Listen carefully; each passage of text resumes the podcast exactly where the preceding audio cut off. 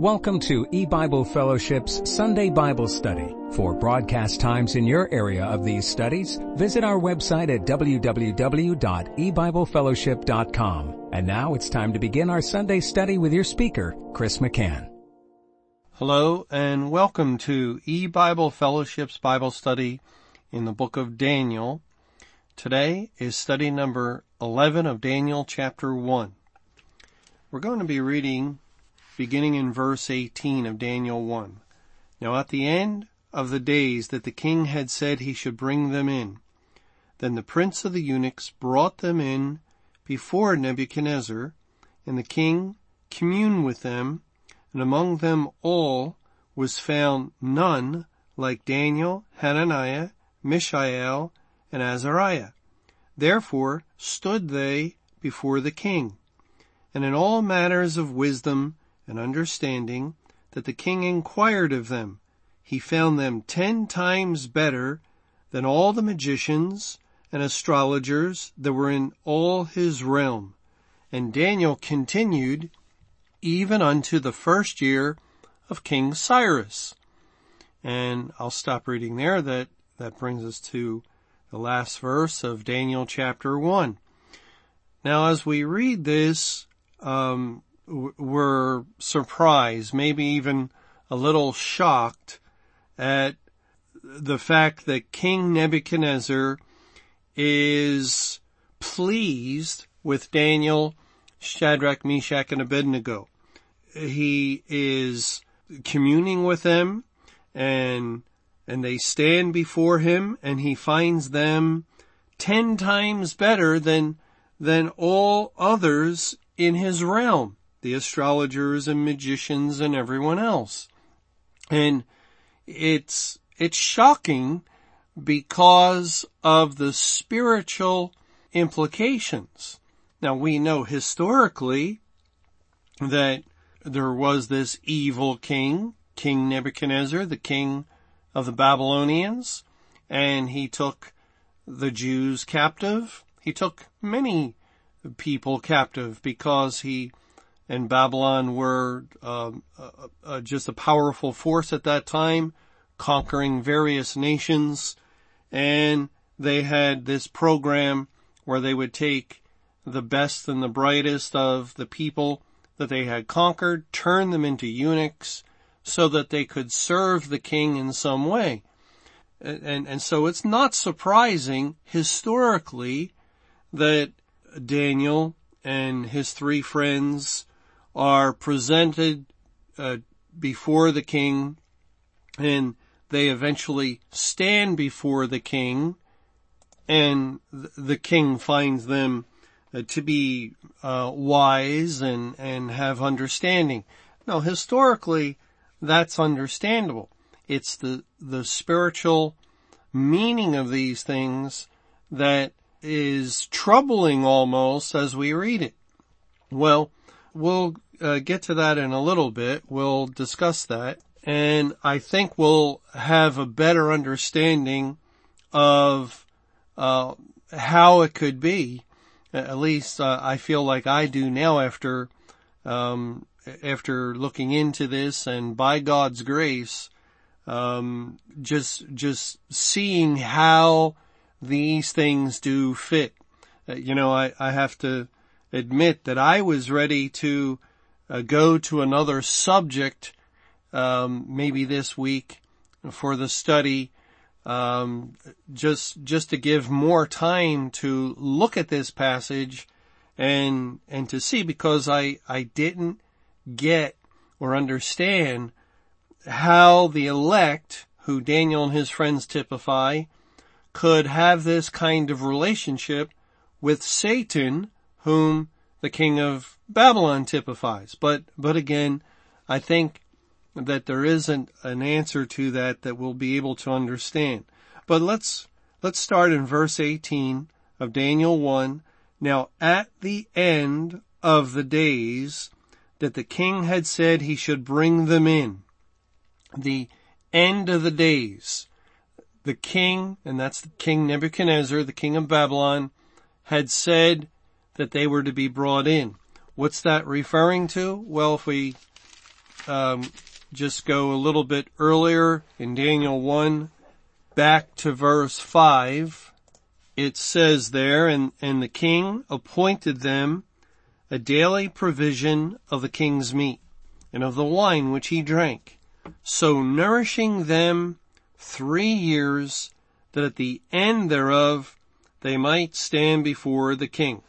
Now the word end in Daniel 1-5 is the same um, Hebrew word that's that's used in verse 18. It's not the usual word for end. Actually, this word is also translated as some and part in a couple of places, um, but it it does appear to signify or to teach uh, the end of a set period of time, which would be three years, according to Daniel 1 verse 5. They were to be nourished three years um, with with the king's meat and wine. That that was the king's plan, and then at the end thereof, they might stand before the king. Well, that's uh, exactly what we have or what's going on here in Daniel 118. Now at the end of the days that the king had said he should bring them in, then the prince of the eunuchs brought them in before Nebuchadnezzar and they end up standing before the king. So it must be the end of three years. And this would relate to uh, the time they were taken captive, um, and we don't know how long it was before they entered into this eunuchs program, but probably not too long. It could uh, coincide with their captivity so that they've been captive for three years. Now there is a problem that develops when we understand the end of the days of Daniel 118 the time that the king had said he should bring them in, when we understand that's a three year period. Now we don't have the problem yet at, at this point, but we will have a problem when we enter into Daniel chapter 2. Because in verse 1 of Daniel 2, it says, And in the second year of the reign of Nebuchadnezzar, Nebuchadnezzar dreamed dreams wherewith his spirit was troubled, and his sleep brake from him. Then the king called for the magicians and astrologers and so forth to interpret the dream and not only interpret, but to provide the dream because it, it was gone from him. And when they could not provide the dream, the king ordered that all the wise men of Babylon be slain. Now, it, it appears that Daniel 1 into Daniel 2 is chronological, uh, especially when we understand that um, as a result of Daniel being able to provide the dream and interpret the dream according to to God revealing it to him, that he is lifted up to a position of power in Babylon. It, it, it just can't be that he's, um, in the eunuchs college. He, he's still studying to complete his eunuchs course and now he's lifted up into this high position of power and authority in Babylon and then he goes back to the eunuchs college to finish out. It, it, that doesn't make sense. It, uh, it would seem that it would have to be that Daniel and his friends complete their three-year eunuchs program and then uh, King Nebuchadnezzar has this dream and and then the events of Daniel chapter 2 unfold and finally it, it results with Daniel and his friends being uh, again made great uh, men of authority in Babylon. and not returning to school, not returning to their studies as eunuchs. And it would seem it would have to be that way. Now the problem is they completed three years, but Daniel 2 verse 1 says it's in the second year of the reign of Nebuchadnezzar that he dreamed the dream. And, and so you can see the problem. Now it could be related to how the, the period of time of the king is, uh, is kept according to accession years or non-accession years.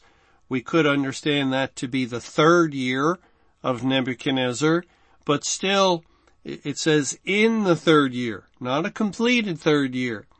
Well, when we get to this, uh, we'll, we'll try to understand as best we can, but I just want to point it out to give you an opportunity to look ahead and maybe do some study and, and maybe if we all look at it, we'll be able to finally understand it. But going back to Daniel 1 verse 18, now at the end of the days, three years, and the three would point to the purpose. This is the purpose of God. Yes, Nebuchadnezzar and the prince of the eunuchs established the three year period, but God's ultimately behind all things. It, and, and so three in the Bible points to purpose. It, it's God's purpose concerning Daniel and his friends who represent the elect of God, that they would be brought in and, and notice who brings them in, the prince of the eunuchs, who we've seen has been a type and figure of the Lord Jesus Christ. He brings them in before Nebuchadnezzar, before the king of Babylon, and again, historically very understandable. Spiritually, we, we have difficulties because Daniel and his three friends, the four young Hebrews, number four, uh, pointing to universality or representing all of God's elect that have left the church, gone into the world, Babylon, and and are living in the world under the rule of Satan, who the king of Babylon typifies. And now the prince of the eunuchs, the Lord Jesus, is bringing them before this evil king, before Satan. And the prince of the eunuchs would be Christ bringing the elect before Satan. Why would he do this? Why would God um, allow this to happen? And why would Jesus bring his people before this evil king? Well, let, us uh, go on and read verse 19 of Daniel 1, and the king communed with them. The word communed means to, to speak or to talk he, he talked with them. He, he probably asked them questions or whatever uh, the, the king wanted to talk about. He talked with them. And it goes on to say, and among them all, uh, so the king of Babylon is not just interviewing uh, Daniel and his three friends. There, there are others that were in the eunuchs class, and and so and among them all was found none like Daniel, Hananiah, Mishael, and Azariah. Therefore stood they before the king. So King Nebuchadnezzar speaks with maybe 20, uh, 50, we don't know how many of these young men. We don't know how many were Jews or how many were of other nations, but out of them all, uh, however many and from wherever they were, there were four, Daniel, Hananiah, Mishael, and Azariah, that um, he he found none like, none like, and again we're surprised. King Nebuchadnezzar is picturing Satan. Satan has all these people brought before him by the prince of the eunuchs, pointing to Christ, and Satan finds none like these four young men. And, and, you know, when we read this, we think, well, this is some sort of uh, testimony or, or that this is, um, sort of a positive thing and, and it's almost like, um, Satan is commending them, but that's not the idea spiritually. Historically, the king's impressed.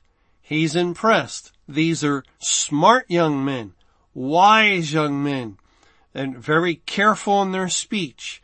They, they, um, are mature, more mature than others, and wh- whatever it was in, in the historical record, uh, you know, uh, these are true events.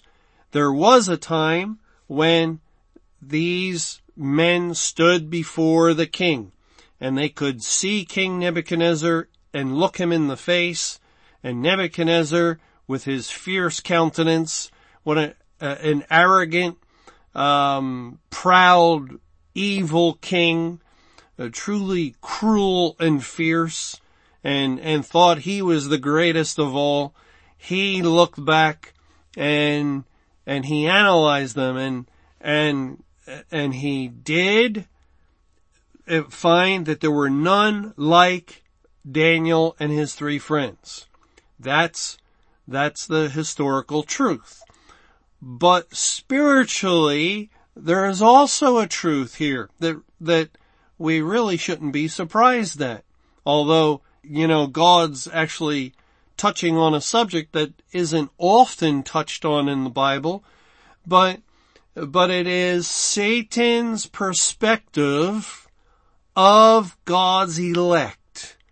The, the evil one's perspective of the people of God. And so he found none like them. The others, these other 40 or 50 eunuchs that, that were from various nations or maybe all, all from Judah, whatever. These others were not like them. They were different and he recognized their difference. You know, it says in 1 Samuel 29 of David when he was in the land of the Philistines and the Philistines were ungodly people. They, they were not of the true God. It, says in 1 Samuel 29, and I'm going to read um, three verses. Verse 3, verse 6, and verse 8. 1 Samuel 29 verse 3, Then said the princes of the Philistines, What do these Hebrews here? And Achish said unto the princes of the Philistines, Is not this David, the servant of Saul, the king of Israel, which has been with me these days or these years? And I have found no fault in him since he fell unto me this day. And then in verse six, then Achish called David and said unto him, Surely as Jehovah liveth, thou hast been upright and thy going out and thy coming in with me in the host is good in thy sight, for I have not found evil in thee since the day of thy coming unto me unto this day. Nevertheless, the Lord's favor thee not. And verse 8, And David said unto Achish, But what have I done? And what hast thou found in thy servant, so long as I have been with thee unto this day, that I may not go fight against the enemies of my lord the king? Achish, an evil lord of the Philistines, an unsaved man, he had David among him for a period of time and David was serving him. So, so that's somewhat similar to Daniel, Shadrach, Meshach, and Abednego uh, serving in Babylon, and and Achish gave his opinion of David and said, "I have found no fault in thee no evil in thee. And that's what the king is noticing, that there are found none like these four because he's not finding fault or evil. and actually this is said of Daniel later on after the Medes and the Persians take the kingdom in Daniel 6 verse 4, then the presidents and princes sought to find occasion against Daniel concerning the kingdom, but they could find none occasion nor fault, for as much as he was faithful. Neither was there any error or fault found in him. That's what, what set them apart, and, and it would have been true of, uh, uh, Hananiah, Mishael, and Azariah also, that, that the king found none like them because every other man, every other man, he could find their error, their fault. He could find their sin, their evil. But, and, again, looking at it from Satan's perspective, the evil one, who is looking out at mankind Yes, with this one, th- this one's um, wicked and evil and and definitely gives evidence of being unsaved and dwelling within my kingdom of darkness. But this one, Daniel, I don't find that error or fault. And, and this one and this one and this one.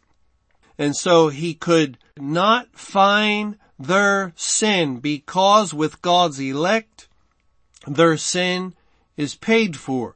It's covered. God has given them a new heart and a new soul. And they, they have been washed from all iniquity. They stand righteous in God's sight. And there are none like them. No, you can search the whole world and go amongst all the nations, all the religions, all the philosophies. Look wherever you want and you'll find none like them. That's the point that God is making and, and then we understand of, well, of course, uh, Daniel 119 says, um, and among them all was found none like Daniel, Hananiah, Mishael, and Azariah. Uh, of course that's true. Because God's people are a peculiar people. A people set apart. A people that are not like the other people of the world. And, and it was noticed. It, it was observed by the king of Babylon and spiritually God is saying that Satan observes this as well. Satan takes note. Well, at the end of verse 19, it says, therefore stood they before the king because, or the reason is that, that, um, they're able to stand before the king is that there was none like them. That, that they are truly born again. They are God's elect that they have been made righteous by the righteousness of Christ and this permits them. This is the reason they're able to stand before the king. And well, we, we wonder, how could that make or cause them to stand before the king? We have to understand the, the spiritual meaning of, uh, stood or stand. And how do we do that? Well, we look up the word. And the word stood is Strong's number 5975. It's a very common word. And let's just see how it's used in a few places. In Joshua chapter 21, it says in verse 44, and Jehovah gave them rest round about, according to all that he sware unto their fathers, and there stood not a man of all their enemies before them. Jehovah delivered all their enemies into their hand. Now notice the similar language, um, but here with a negative, there stood not a man uh, of all their enemies before them, and and we know what that means. They they conquered them, they defeated them. In Joshua 23, it says in verse 9, For Jehovah has driven out from before you great nations and strong, but as for you, no man hath been able to stand before you unto this day. The enemies of God, the enemies of Israel, were unable to stand before Joshua and, and his army because God was with them and therefore they were victorious. They were the conquering army. It says in 2 Kings chapter 10 of Jehu, 2 Kings 10 and in verse 4, but they were exceedingly afraid and said, behold, two kings stood not before him. How then shall we stand? And, and Jehu, remember, was giving that he, he was anointed to be king. He slew the king of Israel. He slew the king of Judah. And uh, he, he was very zealous in destroying because he's also a type of Satan. But two kings were unable to stand before him. And and we see that to stand before is language indicating uh, to endure, to continue, or to remain before. And actually, the word, uh, this Hebrew word translated as stood in our verse, is translated a few times as continue or remain. And it, it carries that idea that if you're able to stand before then you're at, at the minimum enduring or you are victorious. And if you're unable to stand before a people or a king, then you have been defeated. You have been overcome. And it is an indicator that you are uh, the loser. It says in Judges in Judges 2, and here I think we'll, we'll definitely see how this relates to God's judgment on the churches.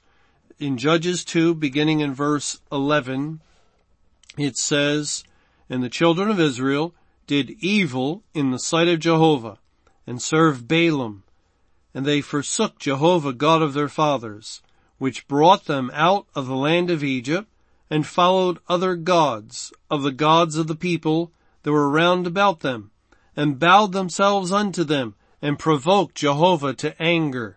And they forsook Jehovah and served Baal and Ashtaroth, and the anger of Jehovah was hot against Israel, and he delivered them into the hands of spoilers that spoiled them, and he sold them into the hands of their enemies round about, so that they could not any longer stand before their enemies. Whithersoever they went out, the hand of Jehovah was against them for evil, as Jehovah had said, and as Jehovah had sworn unto them, and they were greatly distressed.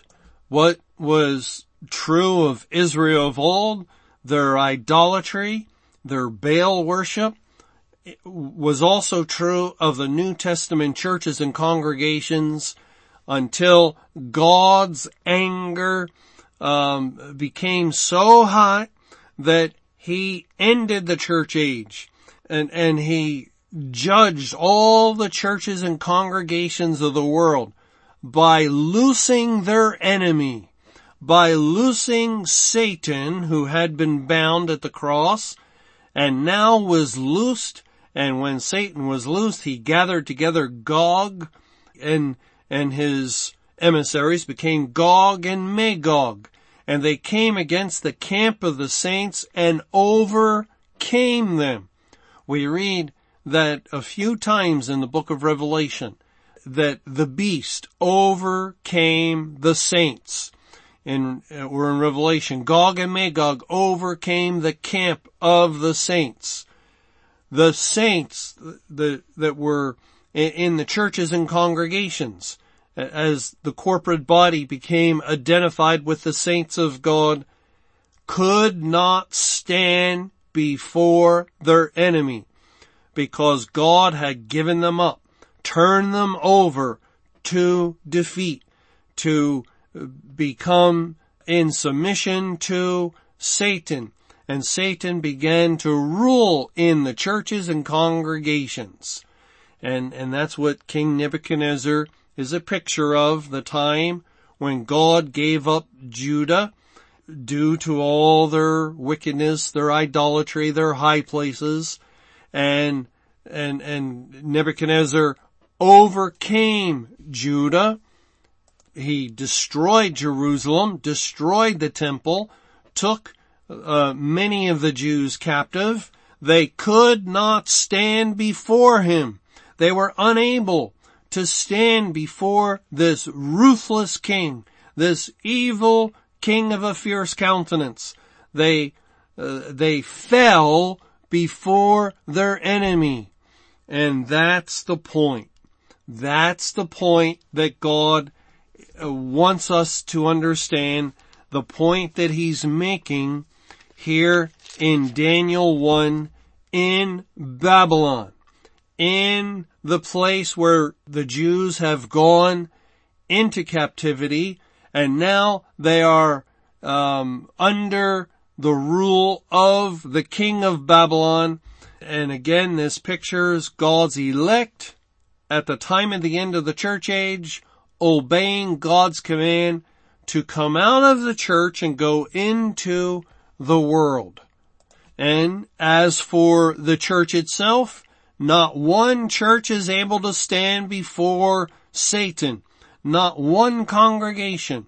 There is not one stone left upon another. Not one uh, church, uh, no matter what type of church, which denomination it is, no matter how faithful they claim to be, has been able to remain a church. None have stood before their enemy because God wouldn't permit it. But now the elect of God have obediently left the church, gone out into the world where Satan also rules. And here they are attempting to obey God as, as Daniel and his friends were already tried concerning their food and their drink. And they were proved 10 days and were found faithful. And, and they were eating pulse, which was again uh, food that comes from seed and, and the seed comes from the rain. They were, they were nourished by the latter rain that God was bringing outside of the corporate church during the second part of the Great Tribulation period. And, and yet, what is God indicating here? He's telling us as there is none found like these four, Therefore stood they before the king. He's telling us that when the elect are um, in, in this situation, when they begin to experience leaving their congregations, leaving their assemblies and, and going into the world as individuals or maybe two or three of them gather or more in a fellowship, but, but each one really individually serving God, communing with God alone, that when they do this, they personally, individually, because God is with His people, and, and they have His Spirit within them, individually, the, the corporate body no longer has His Spirit, but the, the saved do indeed possess the Spirit of God, that Satan will not overcome them personally. Satan will not cause them to fall as the corporate structure has fallen before him, No, they will stand before the king. They, as, as children of God, as God's elect, even though experiencing very difficult and trying circumstances and going through much hardship, they will endure to the end of the Great Tribulation. And, and that's the focus in Daniel at this point. God's not talking or, or directing our eyes beyond the Great Tribulation. They will continue. They will remain before Satan. They'll not be destroyed. They'll not be overcome. Personally, individually, God's elect will uh, make it through and do so faithfully in service to God. And that's uh, the emphasis here. Therefore stood they before the king. Well, let, us go on to read verse 20. It says in uh, Daniel 1 verse 20, and in all matters of wisdom and understanding that the king inquired of them, he found them ten times better than all the magicians and astrologers that were in all his realm. And again, and again, it, it, it's stunning. It's, it's really stunning. This is King Nebuchadnezzar's appraisal of the four young Hebrews. Or, spiritually, this is Satan's appraisal of God's elect that have left the churches and gone out into the world as again, uh, at that time, it's the greatest period of his rule in all the history of the world. He has overcome finally the entire corporate church. He's ruling in the world like he never has before. And yet here are these four young Hebrews that he finds none like them. They're able to stand before him and in all matters of wisdom and understanding that he inquires of them, he found them ten times better and ten points to completeness. Just, just completely better. There, there's no comparison. He finds them ten times better than all the magicians and astrologers that were in all his realm. That is everyone in his realm, which would be Babylon, and, and Babylon was a, an enormous kingdom, and, and therefore fittingly represents the entire world, or the entire kingdom of Satan, which is the world, and all the unsaved, magicians and astrologers would be those that have or claim to have any type of insight into spiritual matters in, in whatever area. It, let's just say he cannot find anyone else in his entire realm to match the wisdom and understanding of these four. And, and again, it's high praise, high praise or, uh, or uh, appraisal from historically the king of Babylon, spiritually from Satan concerning the elect of God. And, you know, we again wonder at this glowing language due to, in the spiritual picture, we, we, we kind of shake our head. And yet, we really should be saying, well, of course, of course, Satan finds these four uh, in matters of wisdom and understanding that he inquires of them ten times better than than all the magicians and astrologers or all the wise men, all the the so-called spiritual men in his realm, because who dwells in the realm of Satan, the kingdom of darkness, who dwells in the world? Unsaved men. And unsaved men are spiritually blind, ignorant, dumb. they have none understanding.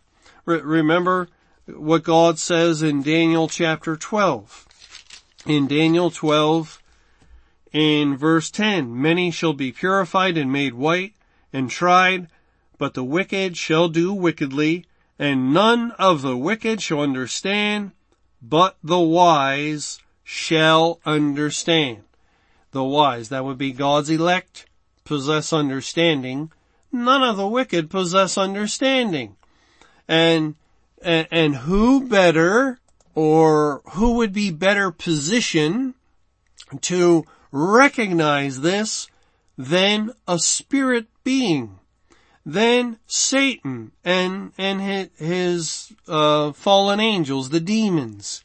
They are spirit beings, so they, they understand there's a spiritual realm where actually when you look at the world and the people of the world, they, uh, many of them uh, lack even that basic understanding that, that there exists a spiritual realm.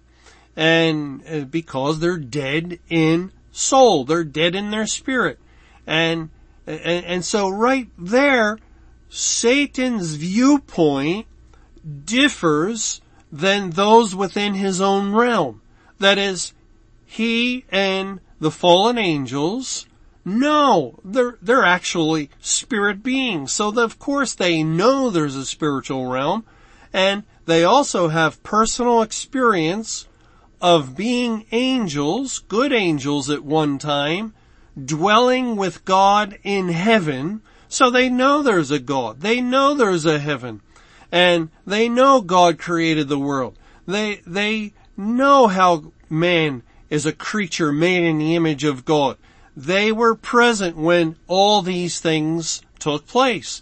Therefore, the the evil spirits, Satan and uh, the the demons, the fallen angels, possess far more knowledge than all within their realm, all of the unsaved people that occupy um, the the darkness of the world. They they possess much more, and therefore they're in a position to recognize when some people are acting different, differently, behaving differently, understanding differently than these other people. That is, they can see or at least recognize the understanding is correct with these over here. So, so King Nebuchadnezzar finds none like them, like these four, and in all matters of wisdom and understanding, well, he finds them completely better, ten times better, than everyone else in his realm who have no understanding whatsoever. They, they lack all right understanding, and, and but these over here, these over here, they, they're saying things, believing things, doing things that fall in line with proper understanding and, and, and with truth that the evil spirits are aware of. Remember, uh, if we use a biblical example that shows that Satan and his forces, the, the fallen angels, have more understanding of the things of God than the wicked men that are within his domain or under his dominion, we can go, uh, well, to several verses, but we'll just go to one for now. In Matthew chapter 8, Matthew 8, and beginning in verse 28, it says, And when he was come to the other side into the country of the Gergesenes, there met him two possessed with devils, coming out of the tombs, exceeding fierce, so that no man might pass by that way. And behold, they cried out, saying, What have we to do with thee, Jesus, thou Son of God? Art thou come hither to torment us before the time? That, that's a testimony from the devils and, and those devils are fallen angels. They would have had, um, personal encounters with God and Jesus is God. So they would have had a particular recognition of Jesus and they did more so than man. Uh, just, just think of the Jews constantly uh, fighting against Christ, constantly accusing him of lying, of being a deceiver, a seducer, of Beelzebub when Jesus would perform his mighty miracles and, and would give every evidence of being the Messiah, God in the flesh. They denied, denied, denied. Not so with the fallen angels. Remember what it says in James concerning um, devils. It says in James 2 verse 19, Thou believest that there is one God. Thou doest well. The devils also believe and tremble. They know, Satan knows there's one God. He knows there's not a thousand like the Hindus. He knows there's the one God of the Bible, unlike the Muslims. He knows that there's one God, even when, when Jesus was walking the earth and, and God the Father is above and, and God the Son is on the earth and the Holy Spirit comes down like a dove, he knows there's still but one God. See, the, the evil spirits understand many things that the natural minded man who's dead in soul, dead in spirit, has no understanding of. And therefore, when, uh, when Daniel and, and Hananiah, Mishael, and Azariah are before the king and he inquires of them, well, he is in a unique position. That is Satan, spiritually, when the elect come before him. He is in a unique position to recognize that they have wisdom and understanding. For one thing, they have come out of the church and they have left the churches and congregations to go out into the world and all that have uh, been uh, left behind within the church are now going to church where Satan is seated as the man of sin, showing himself that he is God.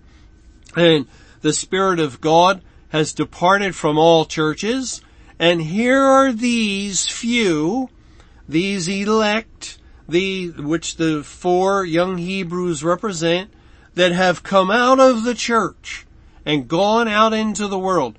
In that alone, in that alone, Satan would realize, and again, He's uniquely positioned to see this because finally he has overcome the camp of the saints. He has taken his seat. He's receiving the worship within the corporate body as though he were God. But these ones that have come out are refusing to acknowledge that. As a matter of fact, they're actually telling people that uh, out loud. They're, they're, they're aware of this spiritual transaction when the daily was uh, taken away and the abomination of desolation set up. They're, they're aware that Satan is in the church and the Holy Spirit has come out and, and so forth. So of course, of course, he recognizes in matters of wisdom and understanding, they are most certainly ten times better than everyone else in his realm, than all other men that are in the darkness that he presides over. And, and so you, see how this all fits together in the spiritual picture of what took place during the time of the Great Tribulation. Well, uh, then we get to verse 21 of Daniel 1, the last verse of the chapter, and it says, And Daniel continued even unto the first year of King Cyrus. Daniel continued, and, and that fits with they stood before the king. God wanted us to know uh, by using that language of standing, uh, of remaining, continuing, enduring before the king of Babylon, that the saints of God, the true believers, the elect that were obedient by God's grace as His Spirit moved in them to will and to do of His good pleasure, that they are not defeated by Satan. He wanted us to know that uh, by that language of standing before the king. But now in this last verse of Daniel chapter 1, and actually throughout the first six, uh, five chapters, which deal with the Great Tribulation period, and then chapter five moves into Judgment Day, and chapter six is Judgment Day in the historical narrative portion of the book of Daniel. Throughout, God keeps making this point that His people endure. His people stand before the king, even in chapter three when the king throws them into a burning fiery furnace they continue to stand before the king. They come out of the furnace and are promoted. Uh, th- those three young boys, they're pro- or young men, they're promoted in the kingdom of Babylon. They, they continue to stand. The king of Babylon cannot defeat them. Satan cannot overcome the elect themselves. Yes, he, he could and he did overcome the corporate body. He did overcome earthly Jerusalem, but he cannot overcome heavenly Jerusalem. He cannot overcome the elect in any way. So in, in this one instance, God shows us they stood before the king, but now in verse 21, the Lord wants us to understand they're standing before the king is it was not just a temporary thing, but it was something that continued until the first year of King Cyrus. And Daniel continued even unto the first year of King Cyrus. And why unto the first year of King Cyrus? Because Cyrus took the kingdom of Babylon after the 70 year period was completed and the 70 year period of oppression from 609 BC through 539 BC typified the entire Great Tribulation period. And then Cyrus, a portrait of the Lord Jesus, took the kingdom. And, and immediately after the tribulation, Christ took the kingdom of Satan on May 21, 2011 after that 23 year period. But again, God's emphasis at this point is on His people's circumstance for the duration of the Great Tribulation. And, and for the entire period of the Great Tribulation, they will continue. Daniel continued throughout the entire 70 years until Cyrus, until Christ. Throughout the whole Great Tribulation, God's elect continue until Christ comes and puts down Satan. Now, you know, uh, I, I always wondered why God said unto the first year of King Cyrus. Because, uh, according to the Bible, according to the book of Daniel, Daniel, uh, continued beyond that. It says in Daniel chapter 10, in verse 1, in the third year of Cyrus king of Persia, a thing was revealed unto Daniel, whose name was called Belteshazzar, and the thing was true, but the time appointed was long, and he understood the thing, and had understanding of the vision.